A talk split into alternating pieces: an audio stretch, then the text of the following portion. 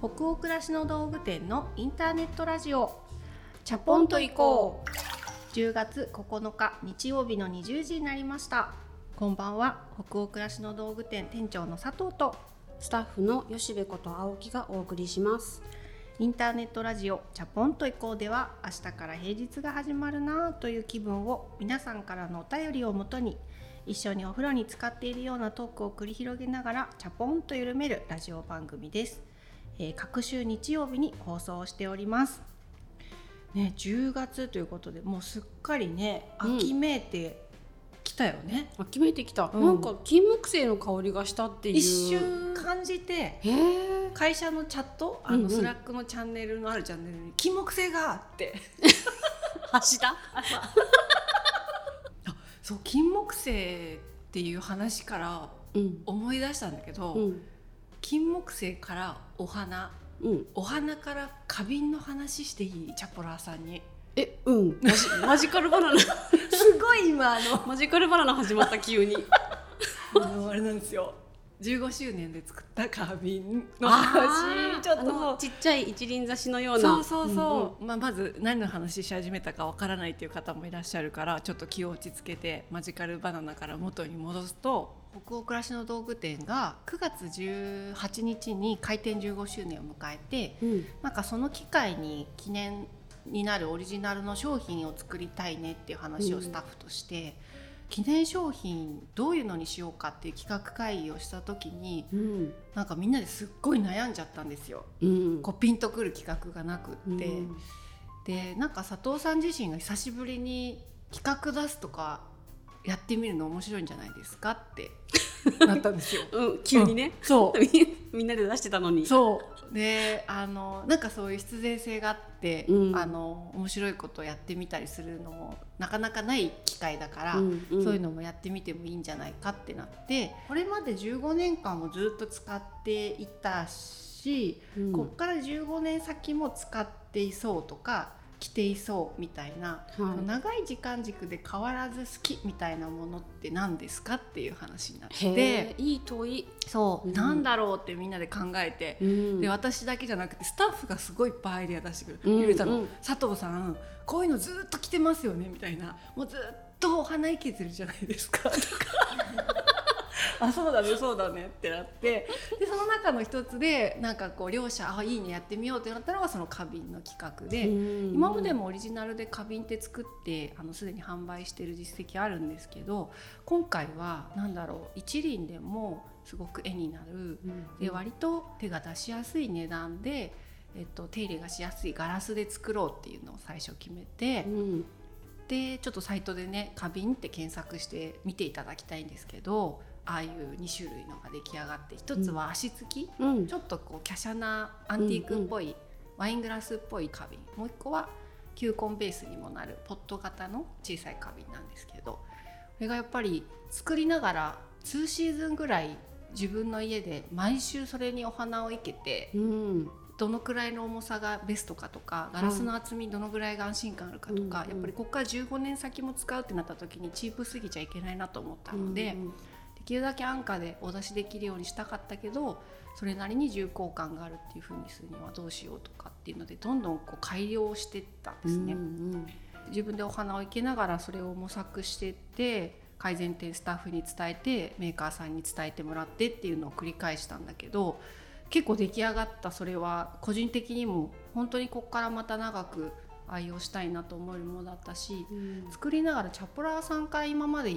届いてたあのお花とか植物に関するお便りをうんうん。めちゃくちゃ思い浮かべながら作ったんですよね。はい。なんかお花ライフ始めたいけどこういうハードルあるとか、うんうん。どういう花瓶を最初選んだらいいかとか、うん。本当に花一輪って言っても一輪だけお花屋さんで買うってありなんですかとか、うん。そういういろんなお便りを思い浮かべながら、うん。なんかこうこれからお花の生活始めたいなって思ってくれてるかもしれないチャポラーさんにも届けたいなっていうのがすごいあった商品なので、うんうんうん。ラジオで喋る機会があったら花瓶のことをそう伝えたいなって思ってたんですよ。なるほどね。そう。なので10月ぐらいから多分球根も出始めるし、うん。年が明けると実際もう球根から花が咲いたヒヤシンスとか、うんうん。ムスカリとかも花屋に並び始めるじゃないですか。なのでそのくらいまでポット型の方は在庫持ってくれるといいなとは思ってるんですけど、うんうん。あー球根やりたいね。そう今回ねぜひチャポラーさんにあのポットとステムっていう2つの種類の花瓶を作って球根やりたいっていう方は球根ベースにもなるポット型の方をうんうん。使ってみていただきたいしなんかガーベラとかこれから出てくる秋冬のお花はい。を一輪こう食卓とかちょっと本棚の端っことかに生ける子とか楽しみたいなっていう方はステムの方をうんうん。買っていただけるとすごい小さいけど絵になるコーナーが家の中で作れるかなと思う。ね、あとうん。球根ってさあの芽が出始めるまでってちょっと素朴じゃないですか、うんうん。こういまいちこう地味なんじゃないかなと思うので、ステムの方に花を生けてその横に球根セットで置いとくとなんかその咲いてるのと頑張ってるのみたいな感じ途中でねそう。芽を出そうと頑張ってる。まだ最初はちょっと地味な見た目だからね球根の始まりってね。一緒に並べるの可愛いだろうな。あー確かに。それやろね。ううん。チャポラーさんの皆様もまだご存知ない方がいらっしゃったら、うん。アプリとかサイトでぜひあの見ていただけると嬉しいなと思います。じゃあ今日もですね、チャポラーの皆さんからたくさんお便りいただいています。2通ほどご紹介するところからスタートしたいと思います愛知県にお住まいのラジオネームさやしい気持ちクイーンさんからのお便りです。第116夜もいいお湯だったなぁとしみじみ聞いていました。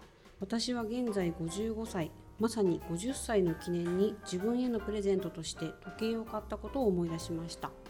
でも人生初の高級ブランドの時計がなんだか気恥ずかしくてあまり使わないままあっという間に5年50歳になる時は大人の女性に近づいてきたなぁなんて思っていたのに今はあと5年で還暦と少し落ち込んでいたのです。そんな時しまい込んでいたあの時計を思い出し久々につけてみたら5年前は背伸びしたようでつける気がしなかったけれど年齢とともにくすんできた心や体も全てカバーするようにスッと手になじみまるで今までよく頑張った人生の後半戦まだまだいけるよと応援されているように感じたのです。それからは毎日つけています。実際この5年の間に本当にいろいろなことがありました。若い頃とは違う意味でハードな波がザブザブやってきて人生って最後までドラマが続くんだなぁと実感の日々です。職場では最高齢になってしまいそれもなんだかショックで若い人に迷惑かけてないかな働いていていいのかしらと思ったり。でも最近一旦仕事から離れていた5歳年下の同僚が私が頑張っているから戻ってきたいと職場復帰をしたのです。こんな自分でも誰かのためになれることがまだあるのだなぁと逆に励まされありがたい出来事でした。きっと60歳になったらまた違う景色が見えるのでしょうね。自分人生のストーリーを一日一日積み重ねていく喜びを感じてこれからも頑張ろうと思っています。はいありがとうございます。ありがとうございます。50歳の記念に買った時計が5年間はなんかこうあんまりしっくりこなかったけど、うん。今馴染んでうん。いるってなんか面白い話。面白い話うん。だし読んでる間に希望湧くっていう感じでした。うん。本当ですね。うん。116夜でお店の15周年にもかけてその時とか年齢とかを重ねていくことっていうテーマでお話ししたんですけれどうん。その時にも腕時計の話って出ましたよね。出ました出ました。自分へのプレゼントにそうそうそうそう。時計っていいねっていう話そう。しねそう私あれでまさに影響を受けて今うん。めちゃくちゃ探してるんですよ、私も？私たちって素直ね。素直。そう指時計とかも見つけてえこんな指輪みたいな時計あるんだどうしようとかそう。あれ本当いいなと思っちゃったもんね、思っちゃったね。で今度は家具と同じでは探し始めたら決められないの私。そうなのよ。あのねあと1000個ぐらい見るまで決められないかも。そうだよねわかる。私もだから今いやなんかアップルウォッチとかでコラボしてるのもあるじゃんブランドと。うんうん。なんかそういうの面白いなと思ったり15周年を迎えたから、うん。なんか15年間んうん。仕事頑張ってきたよねっていう感じで、うんちょっとそういうねぎらいにあの奮発してみてもいいかなってあのお便り読んで思った、ね、思った。なんかデパートの1階で、うん。なんか選んでもいいのかな。思って私もデパートが最近面白いってヨシブが言うからさ、うんうん。こないだも行ったのよ。うん新宿のうんうん。い伊勢丹に行ったんですよ。あ楽しいね、うん、いやだけど私もうねくるくるしちゃって私、うん。あのビュッフェとかでパニックになっちゃうのね。前もラジオで話したかな、うん。あの朝ごはんのホテルのビュッフェで、はい。もう色とりどりきらびやかなうん。おかず、パンうんうん。ジュースが並んでれば並んでるほどもうどうしていいか分からなくて薄いハムと薄いチーズと目玉焼きとかしか取ってこれないのよ。そう私もね連泊しないとだから初日はあいつもの朝ごはんみたいななんかチーンみたいな200感目じぐらいからちょっと自由に振る舞えるようになるよ200目ね。あれなんだろうね。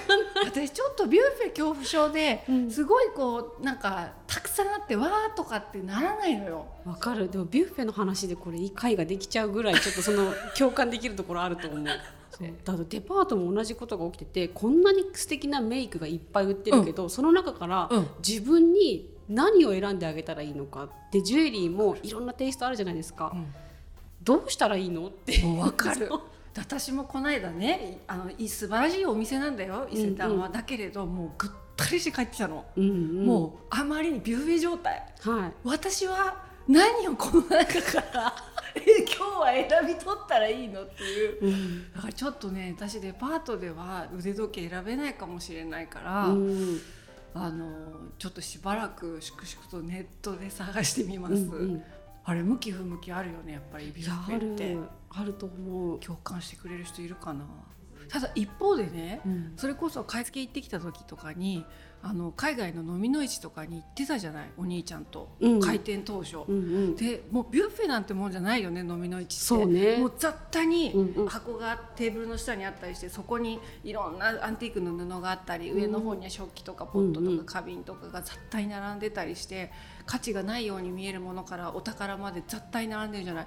そこはね私目が合うの。あわかる。全然パニクらずもう煮えたぎるようなもう熱いなんかものが体から湧き上がってきてパッパパッパものを選べるのよそういう場所行くと。私も岡田屋とか、うんあの日暮里のトマトとか行くとうん欲しい布が、そうあ目に入ってくるちゃんと飛び込んでくるのにこれこれみたいなでも朝ごはんは入ってこないんでしょ朝ごはんはね、うんそうねな なんでだろう？果物はいっぱい食べる。なんかあるんだろうね。その物量が多くても目が合うものと、うん。ただこう多いってなっちゃってどうしていいかわかんないパニックになるものと、うんうんうん。なんか差があるんだろうね、ねえ、これちょっと待ってどこまでも行っちゃうけどちょっとお便り戻ろっか。そう何の話からビュッフェになった？時計が似合ってきあた時計が似合ってきたんですよ。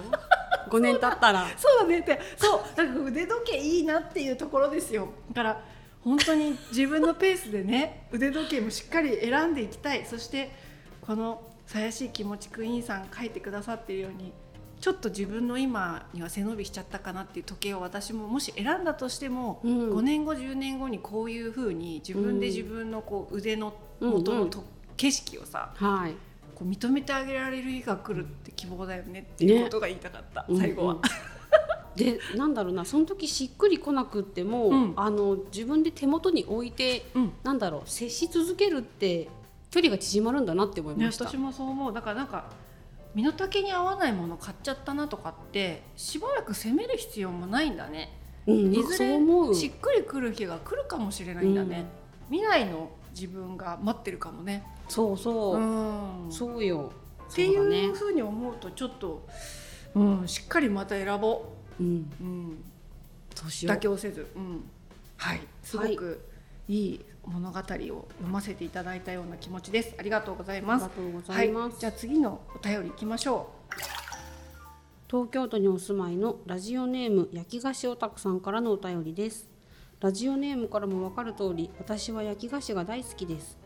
大好きすぎて夕飯を抜いていろいろなお菓子を食べるなんてことを若い頃はよくしていました生クリームやフルーツが乗ったケーキももちろん好きなのですがクッキーやパウンドケーキなど茶色くて素朴な焼き菓子が大好きです。そんな中でも私が一番おすすめなのがビスキュイテリエブルトンヌのフィナンシェです。バターをふんだんに使用しているのですがくどくなく一口かじった時の食感が最高です。サクッとした後にバターがじゅわっと染み出してきてこの文章を書きながら食べたくなってきました。ぜひ食べてみていただきたいです。長くなってしまいましたが佐藤さんと青木さんは日頃おやつを食べる習慣はありますか？ぜひお二人のおやつライフをお聞かせいただけると嬉しいです。うはいありがとうございます。焼き菓子をたくさん。このうん。ビスキュイテリエブルトーヌのフィナンシェ、なんと、うん、うんディレクターの岡本さんが岡本さんがね。買ってきてくれて、そうなんですよ。びっくりしまし。びったくり収録前にサプライズですよこれ。そういただいちゃったんですよねいただいちゃったんですよね。今ここの横に箱、すごいか箱も可愛いし、うん、ミントグリーンのねそうミントグリリーンの箱に入ってるフィナンシェなんですけど、確かに一口かじった時の食感が最高ですって書いてあったんで。結構ハードル上げた状態でかじってみたんですけどそうそう、おっしゃる通りでしたね。美味しかった 美ね味しかったすっごく。確かにでもバターがさ、うん。すごい使われてるっていうのも分かるんだけど食べうんて、うん。でもくどくどしてないっていうのもめちゃくちゃよく分かったわねかる。なんか卵のプリント感もあってなんかそこが食感となんだろうバターのしつこくなさみたいなのがちょうどいいんでしょうね、うん。こういうの作れるってすごいよいやね本当です。ね焼き菓子オタクさんからお便りをいただいたことで私たち収録前に美味しい焼き菓子にありつけましたっていうご報告をしたいなと思います。で日頃おやつ食べる習慣ありますか？お二人のおやつライフというご質問も一応いただいてるんですけど、はい。おやつは食べますね。おやつ家には置かないようにしてて。そうなの？食べてない。家でおやつ食べないんですか吉部さん？常備しないなってなってて 嘘みたいな顔しないでください。本当だから。いやそうえー、みたいな嘘でしょっていでう顔。も会社に来たらおやついろいろあるじゃないですか。いろいろありますね。スタジオにもあるし、はいはい。キッチンのとこにもある。よね。何回並んでるから会社来たらすっごい食べちゃうんですよね、うん、そっか。私あのものすごくプリンが好きなんですよ。うん、うん。うん、でえっ、とねあれどこで売ってるセブンイレブンとかには必ずあるかなとろける。ああちょっとちっちゃめのやつね。ちっちゃめのあれ、うんうん。なんていう滑らかプリン。それです。滑らかプリンです。メイトでしたメイトですよね。そうメイトの滑らかプリンすっごい好きなんですよ。量もねち、うん。小さいから、うんうんうん。あのそんなに夜10時過ぎとかでもうん。罪悪感なく食べちゃうの、うんうん。カスタードずっと好きだよね。好きなの。なんでだろうね。なバニラビーンズが好きなのかな 卵が好きなのかな？そうかな？なんだろう。でもねプリンだったら何でもいいってわけじゃなくてうん。最近本当に滑らかプリンシリーズが好きであれをまあ冷蔵庫に1個ねうん。置いといて、うん。今日はあれがあるんだよなって思ってお風呂上がりにこうちょびちょびちょびちょびとうんうん。スプーンで すくい上げてネットフリックスとか見ながらうんうん。それ食べてます、いいなあ。いつも家で食べてるなんだろう？ナッツ？あナッツね豆？あナッツって豆か。めっちゃ素材めっちゃ素材っぽいの食べてますね。なんかそ素材食べてますね。え美味しいもの食べてそうですけどねいろいろ。あんこのあそうだ最近あんこのもの好きですね。白玉シルコみたいなのうをん、自分で作って食べるのが好きですね、ああそれ美味しそう。最近私韓国ドラマ見てるでしょ、はい。トッポギに憧れてて、はい。はい白玉のあの団子にしないで棒状にするんですか？棒状にして 包丁で切ってやばいんですけど、うん。それを汁粉で食べるっていうのに。ふやけたトッポギみたいな感じですか？トッポギってもうちょっとさトッポギの形してるんですけどしてるけどちょっとふやけてる。食感が白玉なのでもなんかこうちょっと気分的には満足しながらうんうん。なので白玉はよく茹でてますね。へえいいですね。はいありがとうございます、ね、じゃあその他にもたくさんのお便り本当にありがとうございます。お便りはすべてチャポイコスタッフ全員で、えー楽しく興味深く拝見をしております。それでは本日のテーマとなるお便りに行きましょ群馬県にお住まいのラジオネームブラックベアカカさんからのお便りです。お二人は夫や子供会社などそれぞれの場面でコミュニケーション不足だなと感じることはありますか？私は夫に些細な本音を言えずストレスが爆発してしまうことが時々ありました。そこでやっと夫婦で話し合うとお互いの気持ちが分かりコミュニケーション不足だったことに気づきました。子供はまだ小学2年生ですが少し反抗期が始まったようで説明してもなかなか分かってもらえず悲しくなることがあります。お二人だったらそんな時どのように対応しますか？よかったらお話をお聞かせください。はい。ありがとうございます。群馬県で聞いてくださっているブラックベアカカさん。コミュニケーション不足だなと感じること。吉部さんある？不足してるなーって思うことはないんですけど、うんうん。ああ喋りたいなーみたいなのはあります。感じますよね、うんうんうん。あの人とこのことについて、うんうん。あのドラマ見たことについてまた喋ってないなーとかはあるけど、うん。コミュニケーションってうん。不足の反対語って充足、そうだね。あの満ちているっていうことだよね反対は。はい。充足することってあるのかね？まあないかもしれないなっていう気もするよね。だからねコミュニケーションってなんか不足も充足もないのかもしれないね。どっちも、うん。なんか量の問題でもないし、うんうん。質だけの問題でもないしっていう、うん。その難しい判定だよね。ああねでもこのブラックベアカカさんは特に今回ご夫婦のエピソードをねあの、うん。書いてくださってるんだけれど。はい。この具体的なエピソードとかシチュエーションはなんかすごくうん。共感とかうん。想像力を働かせられるというか、あ分かる。こういうことってめっちゃあるって思ったんですよね。ありますね。いろいろお互い溜め込んじゃって、うんうん。夫婦だけじゃなくて仕事の関係同僚、は上司と部下、まあ、いろんな関係あると思うんですけど、うんうん。そういう些細な本音が言えず、うん。なんかの機会にそれが表面化表出化しちゃって、うんえっ？ていう風になって、そこで話し合いをして和解をするみたいなうんうん。のって、結構いろんなシーンでありますよね。ありますね、うんそうね些細であるほどいいかと思って言わないんですけど、うん。蓄積はやっぱしますよね。そうそう。些細だから。そうなんだよね。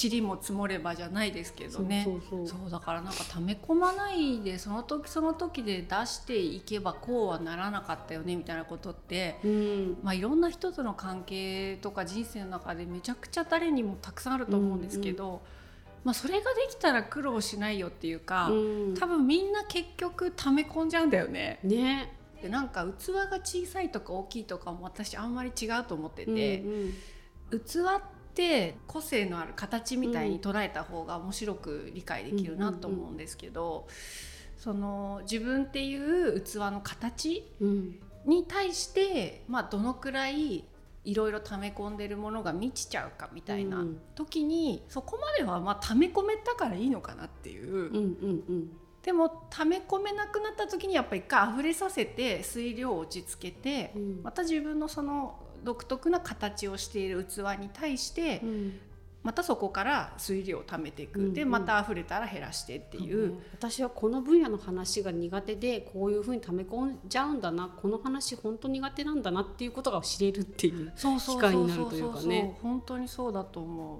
昨日まで我慢できてたのが、うんうん。今日になった途端同じことをされて爆発するみたいなことだったりって、まあ時折あったりもするかもしれないし仕事とかだとある分野でうん。余裕があったけど、ある分野での余裕がなくなってきてこっちの我慢もこうせめぎ合ってきてっていう、なんかそれだけの問題じゃないというかねね。自分の中にいろいろあるから。そうだね。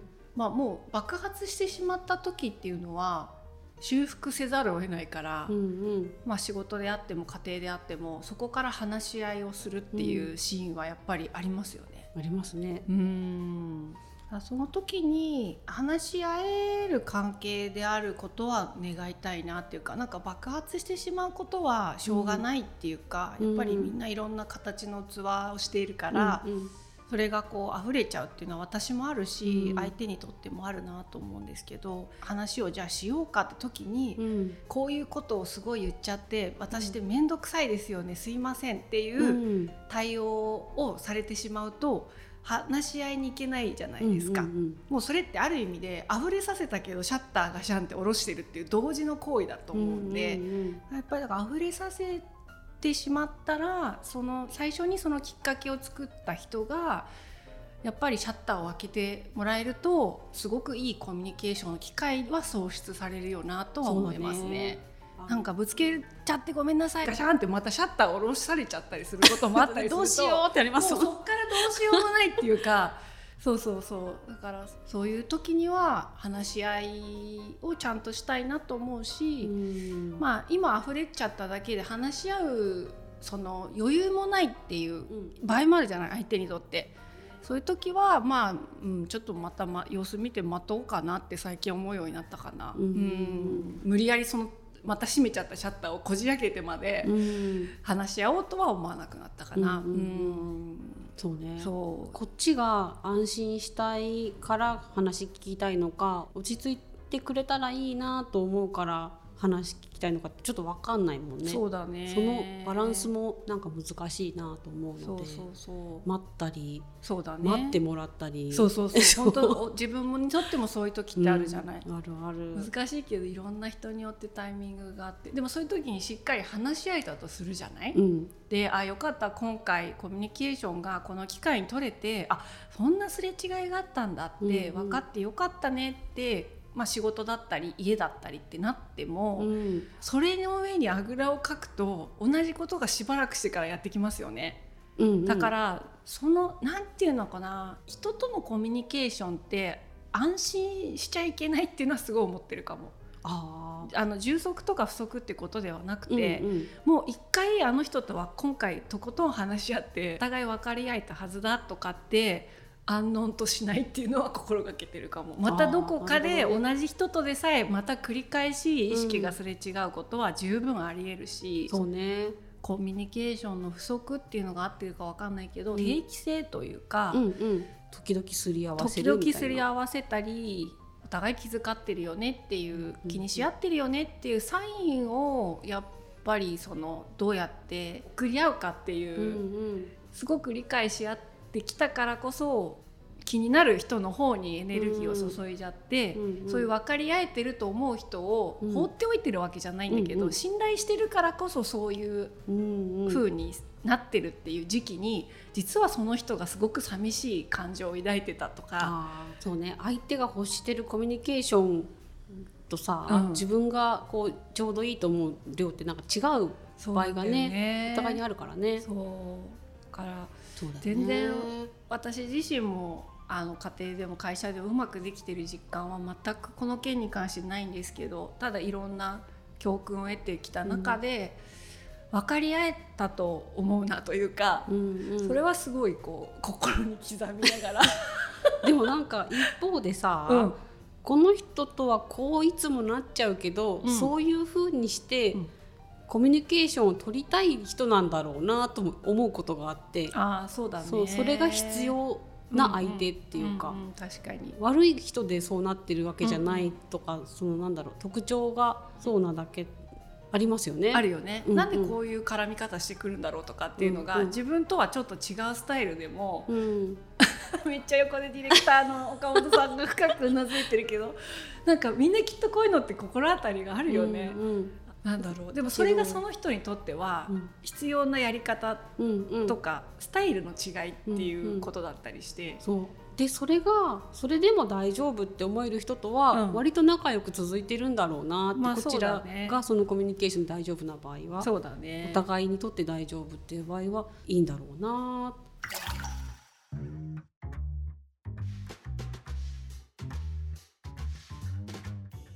夫婦の話っていうことにもちょっと触れてみるとうん。そう私もそんなに夫婦で向き合って話し合いするっていうシーンって最近ないんですけど、うんうん。ただななんか家族と一番バカな話してると思う。多分そのいや本当に。生きてる時間の中で、会社にいる時の自分が一番真剣で 家に帰ったらもうただのふぬけというかそうよただふね。ざけて息子と夫とただただふざけたい。だからなんかふざけ癖がついてると、うん。真剣な話するっていうのが今度だんだんこっぱずかしくなってくるのよ。私もわかる。なんわかる？さっきまでうん、すごいムスカ大佐の喋り方してたのになんかお怒ると思ってなんか変な注意とかする待ちたまえとか言えばいいのかなとなんか同じテンションで注意しちゃうとかそういうそうふざけ癖ついてると難しいですよね。なんか家でのさテンションコントロールの方が難しいじゃん。そんなにやなんていうのかな。伝えたいことがあるとかうん、こうないじゃない？ないない。ただ一緒の屋根の下で、まあ、暮らしていこうよ力を合わせて仲良くとっていう感じだから、なんかあんまりこう家庭の中でのコミュニケーションに対して私も真実味とかってあんまり求める方じゃなくて、うんうんでも夫もそうだと思うのね、はいはい。それが心地いいから家族やれてるんだと思うんだけど、ただやっぱりそのふざけ癖の中で時折何年かに1回話し合わなきゃいけない時ってあるのよ。うんうんうん。これが私も結構チャレンジで最近どんなこと考えてるみたいな話ってなんかあんまり改まって夫婦でするのって年を重ねれば重ねるほどいやもっと話すようになってるっていうご夫婦もたくさん世の中いると思うんですけど、うん私はちょっと恥ずかしい方向にうん。行っちゃっててでもなんかその会社のフェーズだったりとか自分が負うその責任とかがこう変わるっていう時ってよりこう家族の中でこういうことを分担し合っていこうとか、うん。私こういうところ頑張ろうと思ってるからじゃあこういうところやろうとか、うん。なんかそういう役割分担を変えなきゃいけないタイミングってやっぱあるんですよね。うんうん。そそれってやっぱふざけて喋れないから、うん。私最近使ってる技は夫を食事に誘うんですよ。うん。息子を留守番してもらって、うんうん。ちょうど最近もちょっと真摯に話し合ってこっからこうやった方がいいなって思うことがあってちょっとあのいいところに誘って、ゆっくりワインとか飲んでうん夫は一滴もお酒飲まないんですけど、私だけ飲んいいで気分になって自分はい、で夫ジンジャーエールでね。うんうんうん。でなんかいや最近こういう風なね状況で協力してほしいんだよねとかうん。そういう話をこう真面目にしたの。うんうん。でその時間はすごい良かった。でもそういうことをたまにやっぱり夫婦でも2人の時間を作って話すみたいなのが、あ2人で食事に行ける時間とかが子供がね大きくなって戻ってきたことの意味ってやっぱりうん40代50代親のことだったりいろんな変化があるじゃないですか。だから2人でちゃんと向き合って話すとかそうそういう話し合いが必要な年代にもなってきたのかなって。誤解もされやすいお互いしっかり大人になってるから、うんうん夫婦でも弱いところがないなんて勘違いしちゃいそうになるああうんうんうん。でもできてるじゃんみたいなできてるじゃん、ねやってるじゃんって、ね。そうなっちゃう。でもそうじゃないんだっていううん。ことをなんか家族とは共有してたいなみたいなのがうん自分はあるのかもしれないね。そうブラックベアカカさんからお便りいただいて会社のこととかねうん。夫婦のこととか、どんなコミュニケーションの必要性をどんな時に感じるんだろうって考えちゃったよね今回。ねまあだから相手が欲してなくてもちょっとこっちが必要があって伝えたいことっていうのは、うん。やっぱ伝えたいなって思うし、うんうんうん。そういうことを思ってますってことはうん。知っててほしいって思う時に伝えるのがいいんだなってこう形が良くても悪くても。確かに確かで相手が何か言ってきた時も真面目だなと思ったらふざけずにちゃんと 聞きたいよなってに。あーでもあそれはすっごい大事かも今吉部が言ったこと。うん相手がそのモードを作ってきた時に茶化さないっていうのはめちゃくちゃ大事にしたいね。うんうん今日はなんか取り留めがないような感じもしますけれどコミュニケーションの話とか伝え方とかいろんなテーマで過去回もいっぱい話してきた気はするけど今日はまた今日でちょっと喋っててもうん面白かったね。ね、うんまたその時の私たちとはちょっと中身が違うのかもしれないで確かにすね。確かに2年前に思ってることとまた違ったりもするからね。ね、じゃあこんなところにいたしましょうかね。